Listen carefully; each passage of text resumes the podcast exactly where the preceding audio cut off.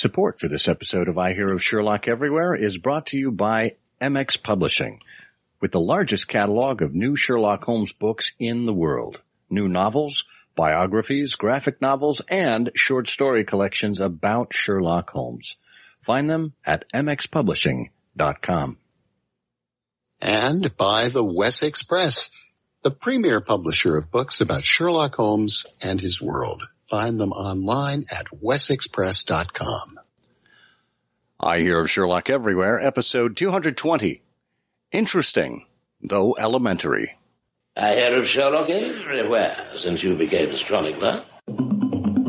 In a world where it's always 1895, comes I Hear of Sherlock Everywhere, a podcast for devotees of Mr. Sherlock Holmes, the world's first unofficial consulting detective. I've heard of you before. You're Holmes the meddler, Holmes the busybody, Holmes the Scotland Yard Jack in office. The game's afoot as we discuss goings on in the world of Sherlock Holmes enthusiasts, the Baker Street irregulars, and popular culture related to the great detective. As we go to press, sensational developments have been reported. So join your hosts, Scott Monty and Burt Wolder, as they talk about what's new in the world of Sherlock Holmes. You couldn't have come at a better time.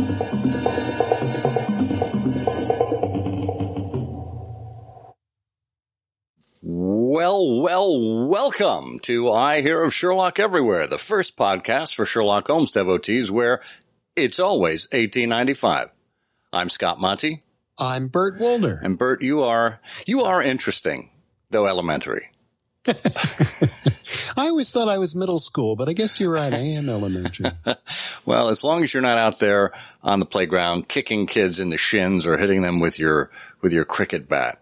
No. Then, uh, you're, you're tadpole to me. Excellent. Well, the show notes for this episode are available at ihose.co slash ihose220.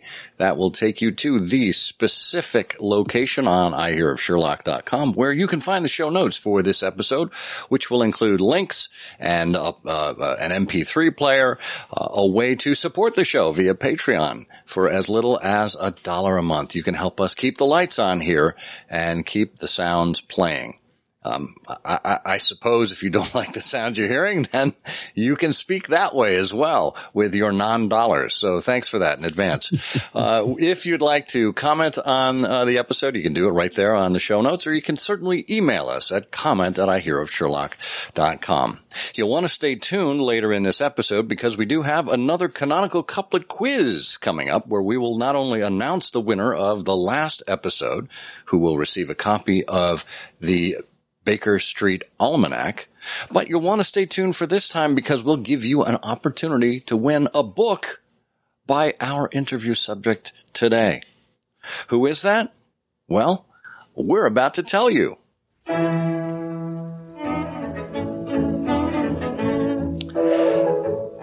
Well, Rob Nunn felt that Stapleton's introduction to Watson from The Hound of the Baskervilles was an apt one for his blog because, well, he's going to introduce himself as a homely folk who do not wait for formal introductions, as his first blog post said.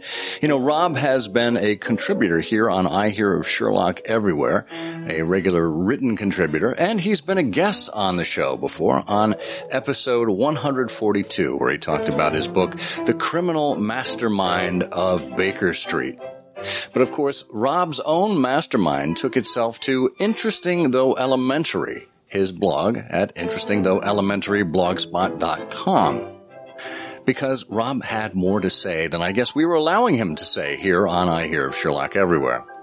Rob is the head of the Parallel Case of St. Louis, a scion society, and he's a member of the Noble Bachelors of St. Louis and the Harpooners of the Sea Unicorn.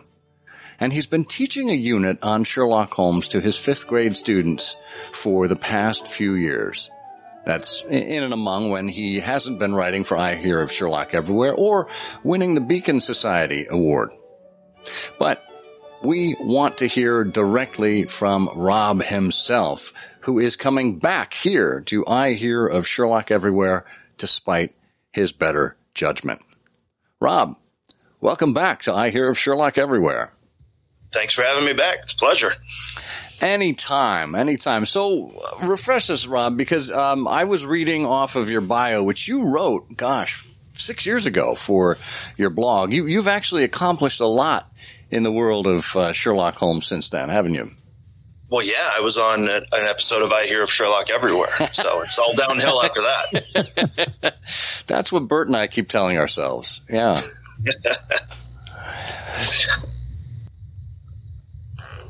Yes. Oh, sorry. um, yeah. So um, I've become program chair of the Beacon Society. We, uh, the Parallel Case of St. Louis, put on a Holmes in the Heartland conference since then. So it's been uh, just trying to keep the wheels spinning and doing whatever I can to keep myself active and out of trouble. Well, those are a couple of major uh, accomplishments. Why don't we start with the Beacon Society first? How did you get involved with the Beacon Society, and what is the Beacon Society, if you will?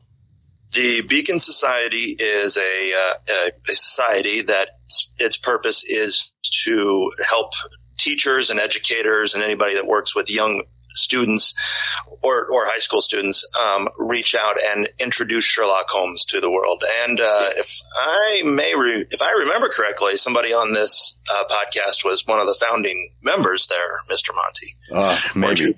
Maybe, but um, so so you've been teaching Sherlock Holmes in your classroom for a while. How did you how did you start that process? Um, it, the uh, traveling exhibit that was going around from uh, different science centers to science centers came to St. Louis years ago, and I tried putting together a uh, field trip, but our district was on budgetary restrictions for that. So I thought, well, why not just start teaching it in my classroom? And I applied for a grant from the Beacon Society. They paid for my classroom to get, um, everybody got their own set of the canon, the classic starts canon that are adapted for fourth and fifth grade students. And we just took it away from there and we did about two weeks of Sherlock Holmes. The kids, they do readers theater plays. They put on their version of the Blue Carbuncle and the Red Headed League. And we, we, they write their own stories.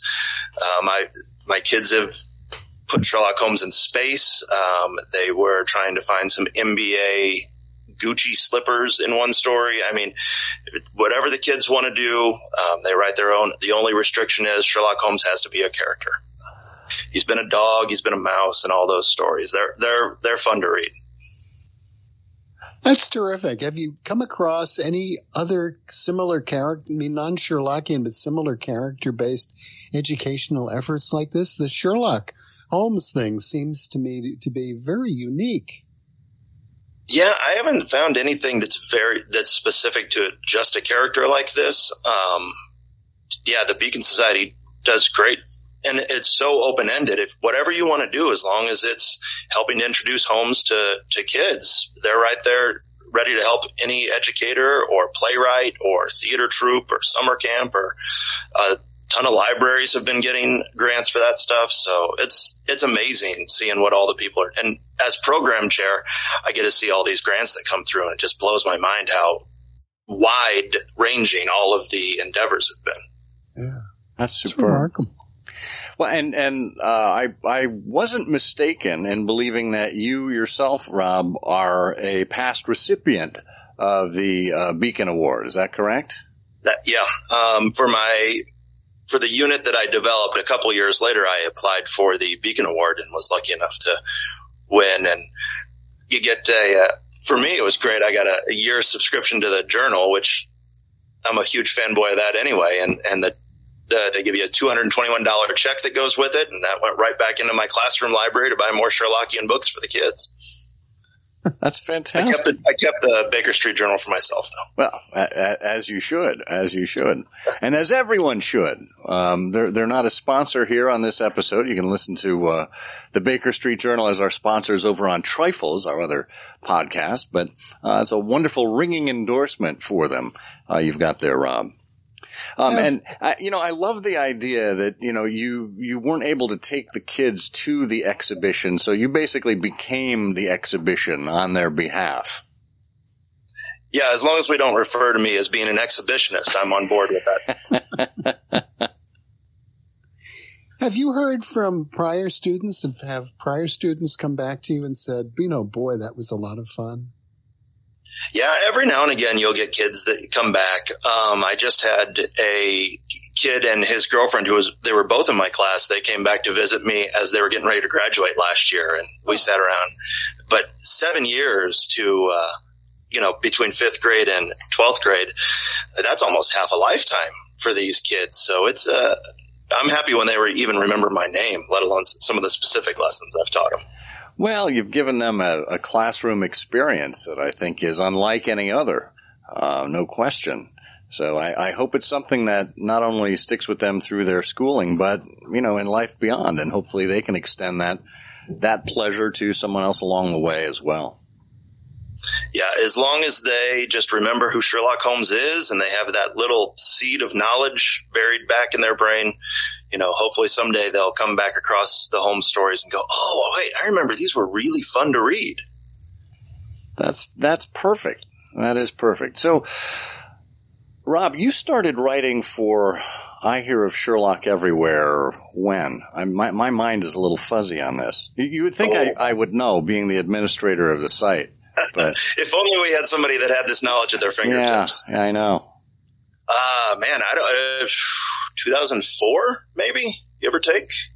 Oh gosh. No, that, that can't be right. Maybe no, 14. Maybe 14. 14. Yeah, 14. Sorry. That's... Yeah, we, we weren't in existence quite yet in, uh, in, in 04.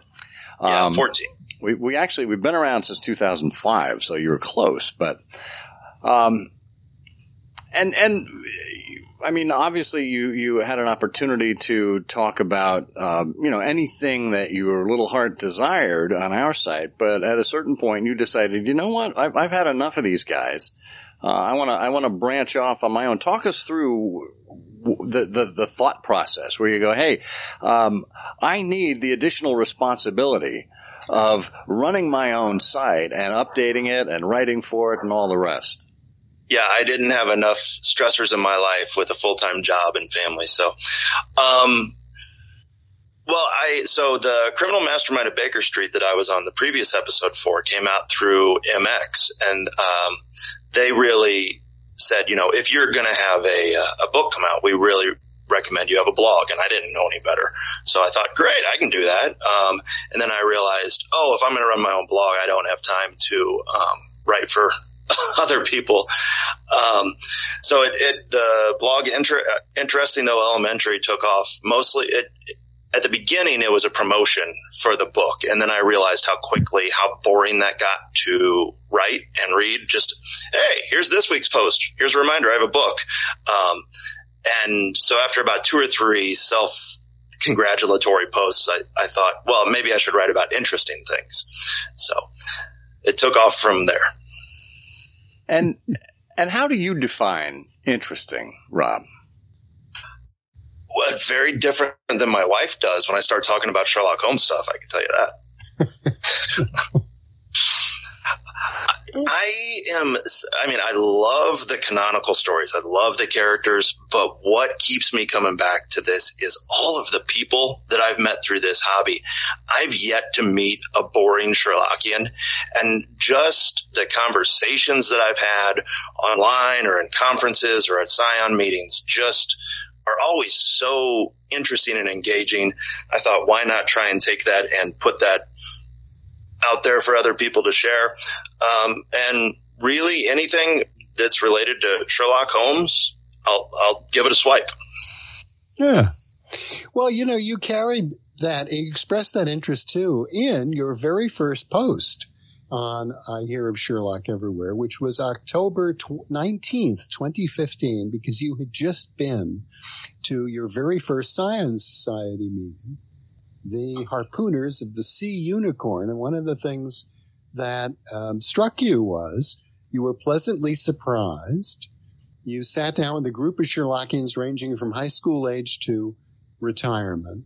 And the dinner conversation ranged from news of the Pope to the books of John Green, but then quickly delved into the problem of Hall Pycroft's gullibility. And I love that.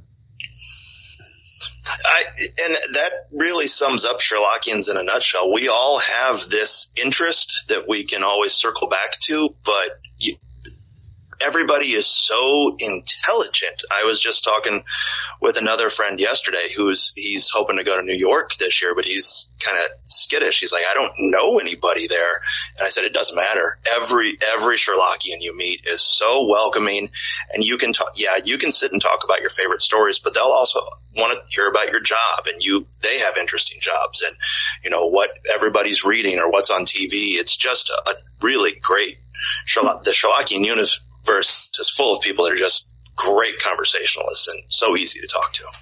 Yeah, it, it really is. And, and, look, Rob, you can reassure him because we've all been there. You know, we, we've all been in a similar circumstance. You can say, hey, look, I was born not knowing anyone. And look at me today. Uh, but that's the thing. The, the Sherlockians are all welcoming, uh, no matter where you go, whether it is uh, it's your local group or uh, you know broader uh, greeting of folks, or even meeting people online, as I know a lot of people have done in the last couple of years. So, um, harpooners of the sea unicorn. Just by hearing the name of that group, one would think that you would be located somewhere on the coast. Where are they based? Uh, St. Charles, Missouri, and it's on a river, so I guess that counts as something. But the story with that is the uh, uh, airline airplane defense manufacturer McDonnell Douglas was based out of there for a while, and they made the Harpoon missile. So when the Scion Society started years ago, oh. they decided to call themselves the, Har- uh, the Harpooners of the Sea Unicorn. And and who, from a Sherlockian perspective, was on the sea unicorn. Well, oh, in the story or yes. in, in the, at the sign? Oh, that's Black Peter. There you go. Well, that that makes perfect sense then. Although I have to wonder if Conan Doyle couldn't have couldn't have saved a little ink if he simply called it a narwhal instead of a sea unicorn. Doesn't sound nearly as uh, literary. Uh, well, um, that is that is fantastic. So, a- as you uh, as you've explored more in the world of Sherlockians and Sherlock Holmes, and you've been, uh, as I said, part of uh, uh, these numerous scion societies, including uh, the Parallel Case of St. Louis. That's another steeped in in, in, in a lot of tradition society. Um, have you have you noticed anything that it continues to work, say that that's been part of a tradition there versus maybe some of the newer uh, things that you've noticed as you've been out and about? Um, I think for our societies, really just the openness of everything. Um, I really like the idea of with, um, oh, what's that called? Where people uh, on the comedy troupes where they are trying to figure things out, like improv or um... improv. Yeah. Thank you. Um, I, I, really like the idea with improv troupes of the yes and, where people come in with an idea and you say yes, that's great, and then build off. Um, you know, we all come to this. We all come to this because we're interested in Sherlock Holmes for whatever reason, whether it was Benedict Cumberbatch or Jeremy Brett or the stories in, in totality. Um, so just keeping that in mind that we're all interested in the same character. Now, some people may love their fan fiction. Some people may love elementary, but it all boils down to it all started from, you know, Arthur Conan Doyle trying to make a few extra bucks because he didn't have enough patience. So that is, that is medical practice. I'm not sure how patient he was. he, he must, he must have been patient to wait those hours in his waiting room by himself with nothing else to do other than, well, write and read. I'm glad it worked out that yeah. way. So, you know, I, I asked you before about what you considered to be interesting, and, and you just used the word uh, interested, as uh, all Sherlockians are interested in some form of Sherlock Holmes. Have you ever met a non-interesting Sherlockian? I don't think so. I mean, unless I count the one I see in the mirror every morning, other than that, everybody brings something to the table. Um, and they all have such a, a, wealth of background knowledge. Our parallel case scion society meetings. It's great. We, we have a couple doctors that show up and they always bring things and, and uh, we have a gentleman who's from India. He understands the whole um, region of Asia and Europe over there better than any of us do. There's a ton of people that are steeped in history. We've uh, one of our members. She loves Victorian tea and the uh, Victorian age, so she can go on and on about that stuff. And there's plenty of people that will talk about the media adaptations, and everybody brings something to the table. That is superb. Well, if we're going to uh, just pause a moment here so one of our sponsors can bring something to the table, we will be right back and continue our conversation with Rob Nunn.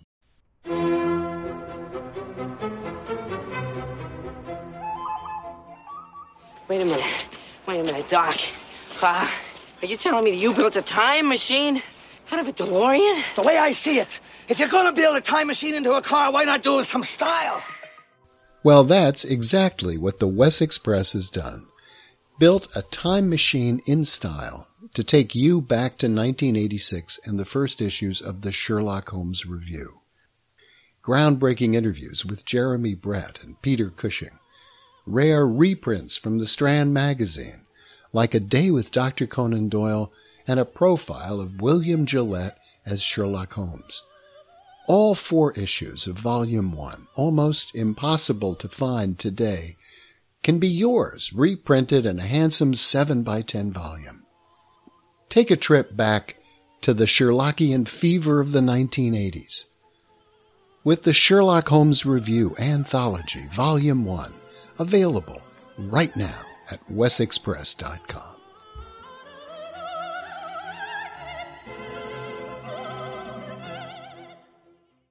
We're back talking with Rob Nunn about Interesting Though Elementary, his Sherlockian blog that has really taken on a life of its own over the last few years. So, Rob, when when did you move from uh, say just the observational stuff that you found interesting to um, this newer format? Maybe you can tell us about. So um, around twenty, the end of 2017, um, uh, one of the Chris Redmond anthologies was coming out, and I guess they were short on writers, so he reached out and asked me to contribute. Um, and I had done an interview with him promoting the book that was coming out at the beginning of the year, and I realized, oh, it's way more interesting to let other people do the talking, and it's way less work too. So let's do that. Um, and it kind of took off from there. It started with uh, Chris Redmond in, in January that year. And then I reached out kind of asking just a couple other fun people that I knew, you know, like Brad Kefauver, Beth Gallego, things like that. And then I kind of thought, oh, well, let's make this into a monthly thing because there's so many people in the Sherlockian world that just have such great insight. And yeah, you know, some of them are really well known. Others are never heard of outside of their local scions. So I started doing that just monthly here and there and they just picked up more and more hits and more and more people said, Oh, these are great. I really enjoy them. And now I'm doing two interviews every month, uh, with a, a different Sherlockian, one in the first half of the month and one in the second half. Well, that's a great model. You know, Burt, we ought to try something like that. You'll never guess where I got the idea from. there seem to be quite a few publications that, that, are doing that, either in video or written format these days. Yeah. yeah. it makes it hard to not step on other people's toes. No. Like, oh, well, they've already been on this one. Not, not, not at all. Because I think you you do a great job of bringing out I mean, you've, you've got your, your typical set of questions, and what it does is it kind of sets the audience up for um, what to expect. Right, so they know when the interesting though elementary interview comes out, they they know the cadence, and everybody who answers it answers it differently, in their own interesting way and that's the beauty of it. You know, you, you have you have a regular uh, set of questions and an irregular set of answers, yeah, it's very nice to know. I mean, it's just a set of 10 questions. So when I reach out to ask somebody if they'd be interested, I can say it's 10 email questions. It's nothing too big.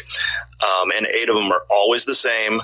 But like you said, the the difference in the answers are so fascinating. Especially, I'm I'm a big book nerd, so I love getting all the different titles of which books they think everybody should read, and and some of them always are picking up the votes, and every now and again you'll get one out of just complete left field where you go, oh, all right, yeah. so uh, t- tell me about that. What what was one of those that uh, kind of struck your fancy that you you recall? Oh, I knew you'd ask me as soon as I said that. um, there. Um, oh, you've listened to the show before, have you? Yeah. Oh, I, I'm pretty sure I've listened to 219 episodes before today. So, Aww. I um, some of them will throw out some really obscure, like you know, the early printings from uh, the BSI press, and I think, well, that would be nice if you know more than four copies of it existed and somebody could read it. Uh, but uh, yeah, Klinger's books are always mentioned in one either Klinger or Baring Gould. I, I, don't. I bet I can count less than five interviews that have not mentioned one of those two pillars. Mm. And have you have you gotten Les Klinger as an interview on your your site yet? I did, and I was such a fanboy. I I was lucky it was through. Uh, email because I was like, oh my God, Les Klinger email me back. Uh, and then I got to meet him in 2019 in New York in person. And he is just the nicest guy. I think here's this huge name in this hobby, somebody I've revered and his writing is just so impressive. And he just walks up and he goes, Hey, how's it going? That's Les. Uh, have you gotten William S. Baring Gould as an interview yet? no, it turns out he's not easy to. Uh, he's not easy to get a hold of. Dang. My Ouija board skills aren't up to snuff. That's Burt's area of specialty. Yes, I love the Ouija board. Have you? Are there any sort of? get When you think back of all the people, I mean, do you is there, is there anyone that surprised you along the way where you got an answer and you said, "Oh," or is there anybody who suggested a book and you said, "Oh, I haven't heard about that. I think I've got to go buy that." Um, yeah, I just did Nicholas Utechin earlier this summer, and um, he talked about his Sherlock Holmes at Oxford title. Oh, yeah, and yeah. So I looked that up, and I was like, "Why have I never heard about this?" Because it came out decades ago. I, I, he was rattling things off like he had just sent it to the printers a few weeks ago, and his knowledge is just so spot on that he was pulling pulling out facts that he had written before I was born. That's his. That's his book that he calls the controversy, right? I think yes. he, he just updated it within the last couple of years. Yeah, I, I think so. Yeah, and and if if you're lucky and you happen to catch Nick on on um, the, the, just the right moment, uh, occasionally he'll send you a copy like that. You know, if he stumbles across an extra copy in a in a cupboard or something like that. Uh, he's he's good like that, and that that's that's the thing with with Sherlockians. Whether it's Les Klinger, uh, whether it's Nick Utechin, uh, you know these giant names known to people in in the world, or you know just somebody walking in off the street. They are all lovely, lovely people, and uh, just a delight to get to know. So much so. In fact, I, I just drove down to Southern Illinois yesterday and visited with a fellow Sherlockian, Bill Cochran, who's a friend of mine. Oh. And I, we were hanging out at his house. He's like, "Oh, here in my spare closet, this is where I keep the first editions of the Sign of Four because I don't have." It's like oh, that. It's a good problem to have. But at the end, he was like, "Oh, hey, hang on to just a second. He goes out to his garage and then comes back. He's like, "Here, I'm not reading these books anymore. You can have them." And I mean, not the not the first edition Sign of Fours, but great titles that I'm just like, well, my my weekend is planned. I know that. well, you, I mean, you should have really pressed him. You said, "Are you really still reading those first edition Sign of Fours?" I'll just sneak one under. Well, he was busy telling us, uh, talking about how all the side interests that Sherlockians have. We sat around and talked about books, and he's like, "Did I ever tell you about the time that I sat down and talked to Ringo Starr and George Harrison at Apple Studios?" I'm just like, "Oh my god." Unbelievable. Okay, how does that happen? He was in a when he was stationed over in Europe. Um, somehow, one of the locals was asking what town he was from, and he says Carbondale, Illinois, and uh, the local says, "Oh, is that right by this other small town, which George Harrison's sister happened to live in?" and I mean, these towns don't even have a comma in their population number. I mean, they're small, And uh, the next day, the guy pulls up and says, "Hey, mate, you want to go to Apple Studios with me?" And then just took him on over. And uh, uh, Bill was telling the story. He said, "Yeah, I'm trying to learn this one guitar part for Here Comes the Sun," and uh, George just taught it to him. Wow. That's And he amazing. saved that story for as I was in the driveway getting ready to leave. Of course. Oh, by the way, have I told you my Beatles story? Yes. Oh, well, well the, are there, that, that brings up an interesting question. Are there connections between the Beatles and Sherlock Holmes? Uh, John Lennon, didn't he write a poem or draw some pictures there? And I know there's, uh, Howard Ostrom's probably the person to ask about this, but I would bet there's got to be pictures of all four of them in the Deerstalkers throughout their careers. Uh, I think you are right about John Lennon and uh, and his poetry and, and sketches, and and and there are, uh, as a matter of fact, there there is a uh, a photo uh, where it's Lennon himself who's wearing the deerstalker, and I think um, and and there's uh, Ringo there, kind of uh, in a fedora or trilby. Um, and it looks like there's another photo from the same series where uh, looks like no, that's John Lennon again in the uh, in the Deerstalker. So he's wearing it in a couple of photos, and there's a couple of uh, rather crude sketches that he's done. Uh, so I think we can say we're we're just two steps away from John Lennon. Anytime we pick up the canon, absolutely, absolutely. Wow, lots of inspiration there. Hmm. Now, Rob, we talked to you, you know, back in 2018 in episode 142 about the criminal mastermind of Baker Street, which was your book. Um, you thinking about writing any more about? actually, I've got a, a manuscript here. I've been qu- pitching to agents this summer. It's a um, I've taken stories from the canon and lessons from my teaching unit and have adapted it to a uh, a young reader's version. So I'm I'm trying to get that with an agent so I can go to a larger audience. I love the Sherlockian publishers and uh, I mean my paycheck shows that they get most of it. Um, but my hope would be to get this with a publishing house that can get it out a little more worldwide. So that's the current project I'm working on. Oh, that's great. Great idea. Yeah. Yeah. What, so how, what did you do in terms of is- which stories did you, the reason I, one of the reasons why I ask is I've told this story before, but my oldest daughter, when she was very young, I gave her foolishly the speckled band as the first story to read, and it just scared her to death. and uh, so, what what what have you gone through in terms of getting some of these stories ready for younger readers? Um, well, it's been years of, I've been teaching the classroom lessons for six or seven years now. So, um, the ones that hit with the kids and the ones that don't. Um, and I always have my kids give me feedback at the end of the year, you know, rank these stories in order one to five. What do you like most? What do you don't? Um, the Copper Beeches, I love that story, and we've got we use a, a graphic novel version of it in the classroom, but that is typically the ones that the kids are like, yeah, that that stepdad was really creepy. I didn't like him, so um, I left that one out of the book. But I mean, you can't redheaded league, blue carbuncle, scandal in Bohemia. Um, let's see, what else do I have in here? Uh, Beryl Coronet, uh, silver blaze, and I saved speckled band for the end. So if it scares them, well, there's no more book to read. That's smart. I like that. Okay, so can you picture yourself one day teaching the Rob Nunn edition in your classroom? um, I feel like that may be a little self congratulatory of like those professors in college. They're like, here's the syllabus, go buy my books. well, Not that's a bad. great moneymaker. Yeah. It is. Well, think of all the signed copies you can uh, you can sell. Uh, yeah. Well, those How kids. did you? Go ahead. Yeah, no, you go ahead. How did you? How did you handle unusual words and things? Are there annotations in your uh, manuscript, or did you sort of edit things out? I, I edited it all to make it fourth and fifth grade accessible. Um, we spend a lot of time at this grade level with text accessibility, reading levels, things like that.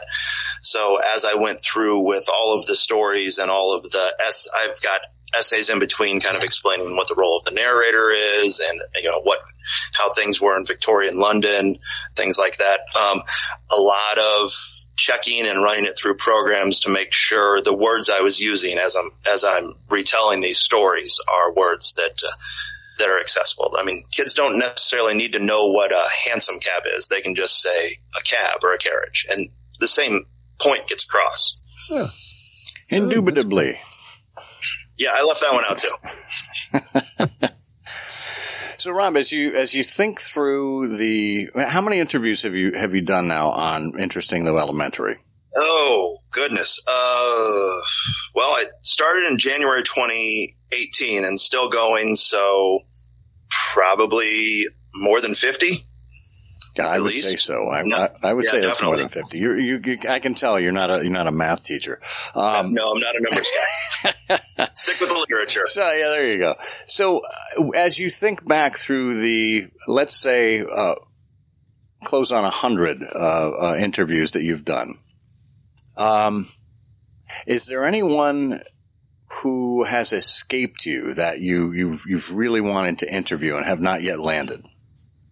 Uh, yeah, if anybody out there has contact information for Neil Gaiman, I'll, I'll take that. I'll, I'll, I'll put him on the blog. um, no, everybody that I've reached out to has been really, um, helpful. A few people have said, now's not a good time. Can you come back to me in a month or two? I completely understand that, you know, life gets in the way, but every, I mean, I've had everybody from like Peter Blau. I've had both hosts of I Hear of Sherlock Everywhere on there. Um, and then, you know, every now and again, I'll just grab one of my, uh, um, my local Scion members because I find them just as interesting to talk to as, you know, the people with the huge collections. Yeah, you know, that's the thing. I mean, there's, there's regular names that everyone knows because they're in annotated editions or their names are in the Baker Street Journal or, uh, you know, they're, they're going from Scion meeting to Scion meeting. They are known entities, but it's these hidden gems, right? These people that you see at the local meetings that are never going to get out of their, right. their local setting. They're like, I want to bottle this up and I want to introduce it to the rest of the world. And what the great thing about the Zoom meetings, I, I think a lot of people have experienced that. You can pop into a meeting and just kind of be a fly on a wall and just go, I've never seen some of these people before, but I really want to be friends with them now because mm. they're, they're just so impressive to listen to. And as as you've done that, as you've popped into these Zoom meetings, uh, I think it's a, a, thing we've all had a chance to do over the last year and a half. Have you picked up any ideas that you wanted to kind of bring back home to your own Scion meetings? Yeah, I, am really hoping that when the parallel case, we, we took a summer break. Um, when we start back up in September, I would love for us to be able to do hybrid meetings if the numbers in Missouri are going to allow us to meet in person because I don't want to lose all those nationwide and international connections that we've made. But I'm definitely going to check out the uh, other groups that try it first. I'll, I'll let them be the uh, guinea pigs on that one. That's fair. But a lot of other ones just, um, just really sitting back and waiting and uh, just giving that wait time of I'm going to ask a question and then just wait about three seconds and that uh, uncomfortableness I've noticed somebody always speaks up. It's great. so it doesn't have to be me talking all the time. Yeah. Yeah. We, we, we like to fill silences. um, you mentioned at the top of the show, in addition to uh, running the site, going to these Scion meetings that you had initiated, oh, a little gathering called Holmes in the Heartland. What's that all about? That was just, we thought um, a couple years ago that we were gonna, we had dedicated a research collection at the St. Louis Public Library. Um, it had been sort of a dusty collection that had been tucked away in a closet in a college over in Illinois uh, back in the, and uh, that college didn't want it anymore. So the St. Louis Public Library said, yeah, we'd be interested in that. And then people had donated a lot of other things to it. It was essentially uh, a complete run of the Baker Street Journal up until about the 80s and like three other books. Um, once we got word out in the St. Louis region that we were going to start this collection at the public library, tons of books came in and just some really impressive things. Um, so we had a local dedication, but then we thought, let's open it up and kind of publicize that St. Louis has this Sherlock Holmes research collection. So we, it turned into a whole big conference. Um, we had some, a lot of fun, some great speakers. We, you know, uh, did a barbecue dinner, uh, on Friday night, um, took some, did some an afternoon tea on Sunday, uh, just to kind of we, we, wanted it to be Sherlockian, but also St. Louisan. And uh, our second one was slated to be last year. COVID pushed that back, so we had hoped to have it actually last weekend. COVID pushed that back too. So, uh, Holmes in the Heartland will be back probably 2023, I'm thinking, because we, uh, next summer is going to be Minnesota, and you don't compete with Minnesota. no, you don't. That's good. Well, and and given uh, that you need to wait another two years, I think that gives Missouri um, at, at, least enough time to get out of the what uh, seventh or eighth wave of COVID that'll hit it by then. So. My goodness, yeah, that's uh, not going anywhere anytime soon. Yeah, it looks like. I'll say. So, so to me, this sounds like the only um, Sherlockian weekend gathering that is centered around barbecue. well, you can't go wrong with barbecue. No. no. Actually, when I drove down to see uh, Bill Cochran yesterday, it was on the back of, "Hey, I'm driving down to this barbecue restaurant in the town next door. Do you want to get together?" So I'll, I'll travel for barbecue. That's a great excuse. Yeah, me too. Boy, oh boy, that's uh, fabulous. And you have no shortage. We have so many. St. Louis. Yeah we have so many great barbecue restaurants around here in St. Louis. It's unbelievable. Now that collection uh, that uh, kind of kicked off the whole thing was that a, a remnant of uh, Phil Shreffler being down in the area at some point? Um, yeah, there was some remnants left over from him. Um, Bill Cochran, like I said, donated some stuff. I think Barry Hapner, his collection had uh, some things and made it to there. Um, really, just a, a lot of stuff that were all over the shelves. And now it's a beautiful, they've got a couple cabinets. It's in the uh, rare book and manuscript room of the uh, central branch of the St. Louis Public Library, which is a gorgeous building in and of itself. So when uh, this latest Holmes in the Heartland was going to go on, we were also going to include, they do an architectural tour of the central library. So it was going to be that and a viewing of the research collection because, um, man, you can't walk through that central library in St. Louis and not be awed by some of the architecture they have there. Yeah, no doubt. Back when we built temples to literature. yeah. That was the same, the same era that brought us temples to transportation. Now the best we can do is, you know, nice shelving units in our home offices. IKEA need not apply. Well, uh, Rob Nunn, if people would like to find out more about you, more about Interesting Though Elementary, where should they go? Um, the blog is interesting though elementary.blogspot.com and I'm on Twitter at Rob underscore Nunn.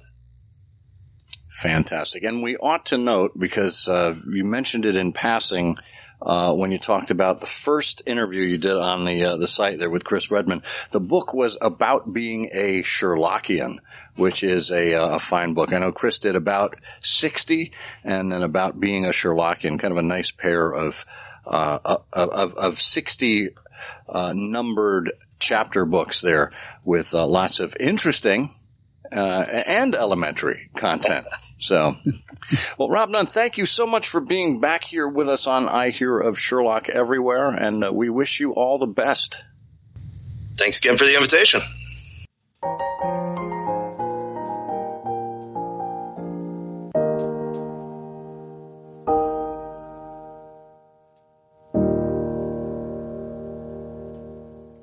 You know, it's not just the Beacon Society, but it's thrilling, frankly, to talk to Rob and to hear about his new manuscript because presenting these stories along with the lesson plans, along with guidance, along with some of the literary touchstones, the role of the narrator, other things. It's a magnificent educational experience. I can't imagine a kid going through this in middle school and having it not make a lasting impression on him. And then, you know, the interviews and his blog, it's just, uh, he's you know he's become so dedicated to this and it's wonderful. I think the the the whole community is much better off because of it. Yeah i mean you think about rob as a touchstone for the introduction of sherlock holmes to kids not only through what he's been doing but through this new manuscript this new um, you know, a, a reference material that uh, hopefully any teacher can get their hands on, um, and, and, then couple that with all of the follow up they can do online. All of the right. things he's been doing, all of the uh, resources that he can introduce to people uh, online. Uh, there, there's a whole host of information. I mean, my goodness, we've got a uh, almost like a, a miniature John Bennett Shaw here, a Johnny Appleseed of the Sherlockian world introducing young people to Sherlock Holmes. Well, you may recall us speaking to playwright David MacGregor here on episode 140. The good news is our friends at MX Publishing now have some of David MacGregor's work in stock. Three new books by David MacGregor, including Sherlock in Love, the Holmes Adler Mysteries. These are a triptych of plays that first appeared at the Purple Rose Theater in Chelsea, Michigan. The Adventure of the Elusive Ear, The Adventure of the Fallen Souffle, and The Adventure of the Ghost Machine. All three are creative and bring Holmes into contact with other people whom you may have heard of, including Vincent van Gogh, Auguste Escoffier, and Tesla and Edison. Adding to the other group of books is David's two-volume series, Sherlock Holmes, The Hero with a Thousand Faces. In these books, David takes us on a journey through the late 1800s, early 1900s, through the end of the 20th century and into the 21st, as Sherlock Holmes has been played by so many different actors and was brought to life by so many different forces. David takes us through these various times and introduces us to names that you may be familiar with and names that may be new to you. All three of these books are available at mxpublishing.com today.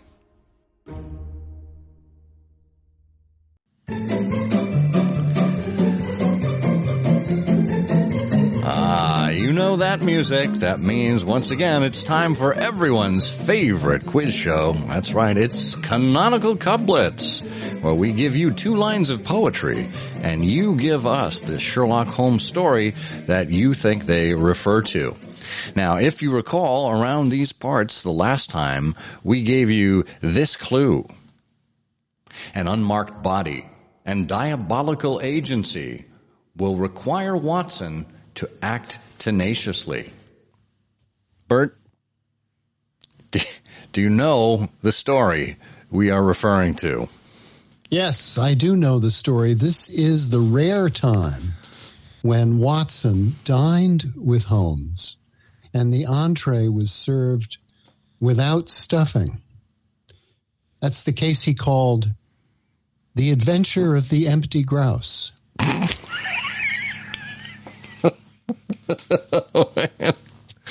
well, I was about to grouse, but that was actually pretty good. That was pretty good. Uh, well, once again, Burt, you have done it. Uh, you have absolutely missed by a hundred yards the mark on uh, on this one. Um, we were looking, of course, for the Hound of the Baskervilles. The Hound of the Baskervilles. But here, you you are in good company because once again, our pal Eric Deckers he uh, he said this was um, the story of a British baronet vacationing in Florida who suffers a grim fate when he goes swimming 10 minutes after eating a hot dog. It's the drowned of the Jacksonville. oh, Eric, Eric, you are really competing with Burt here for the worst of the worst. Aww. That's W U R S T. Sorry, had to do. I I couldn't let the two of you just drown out there all together.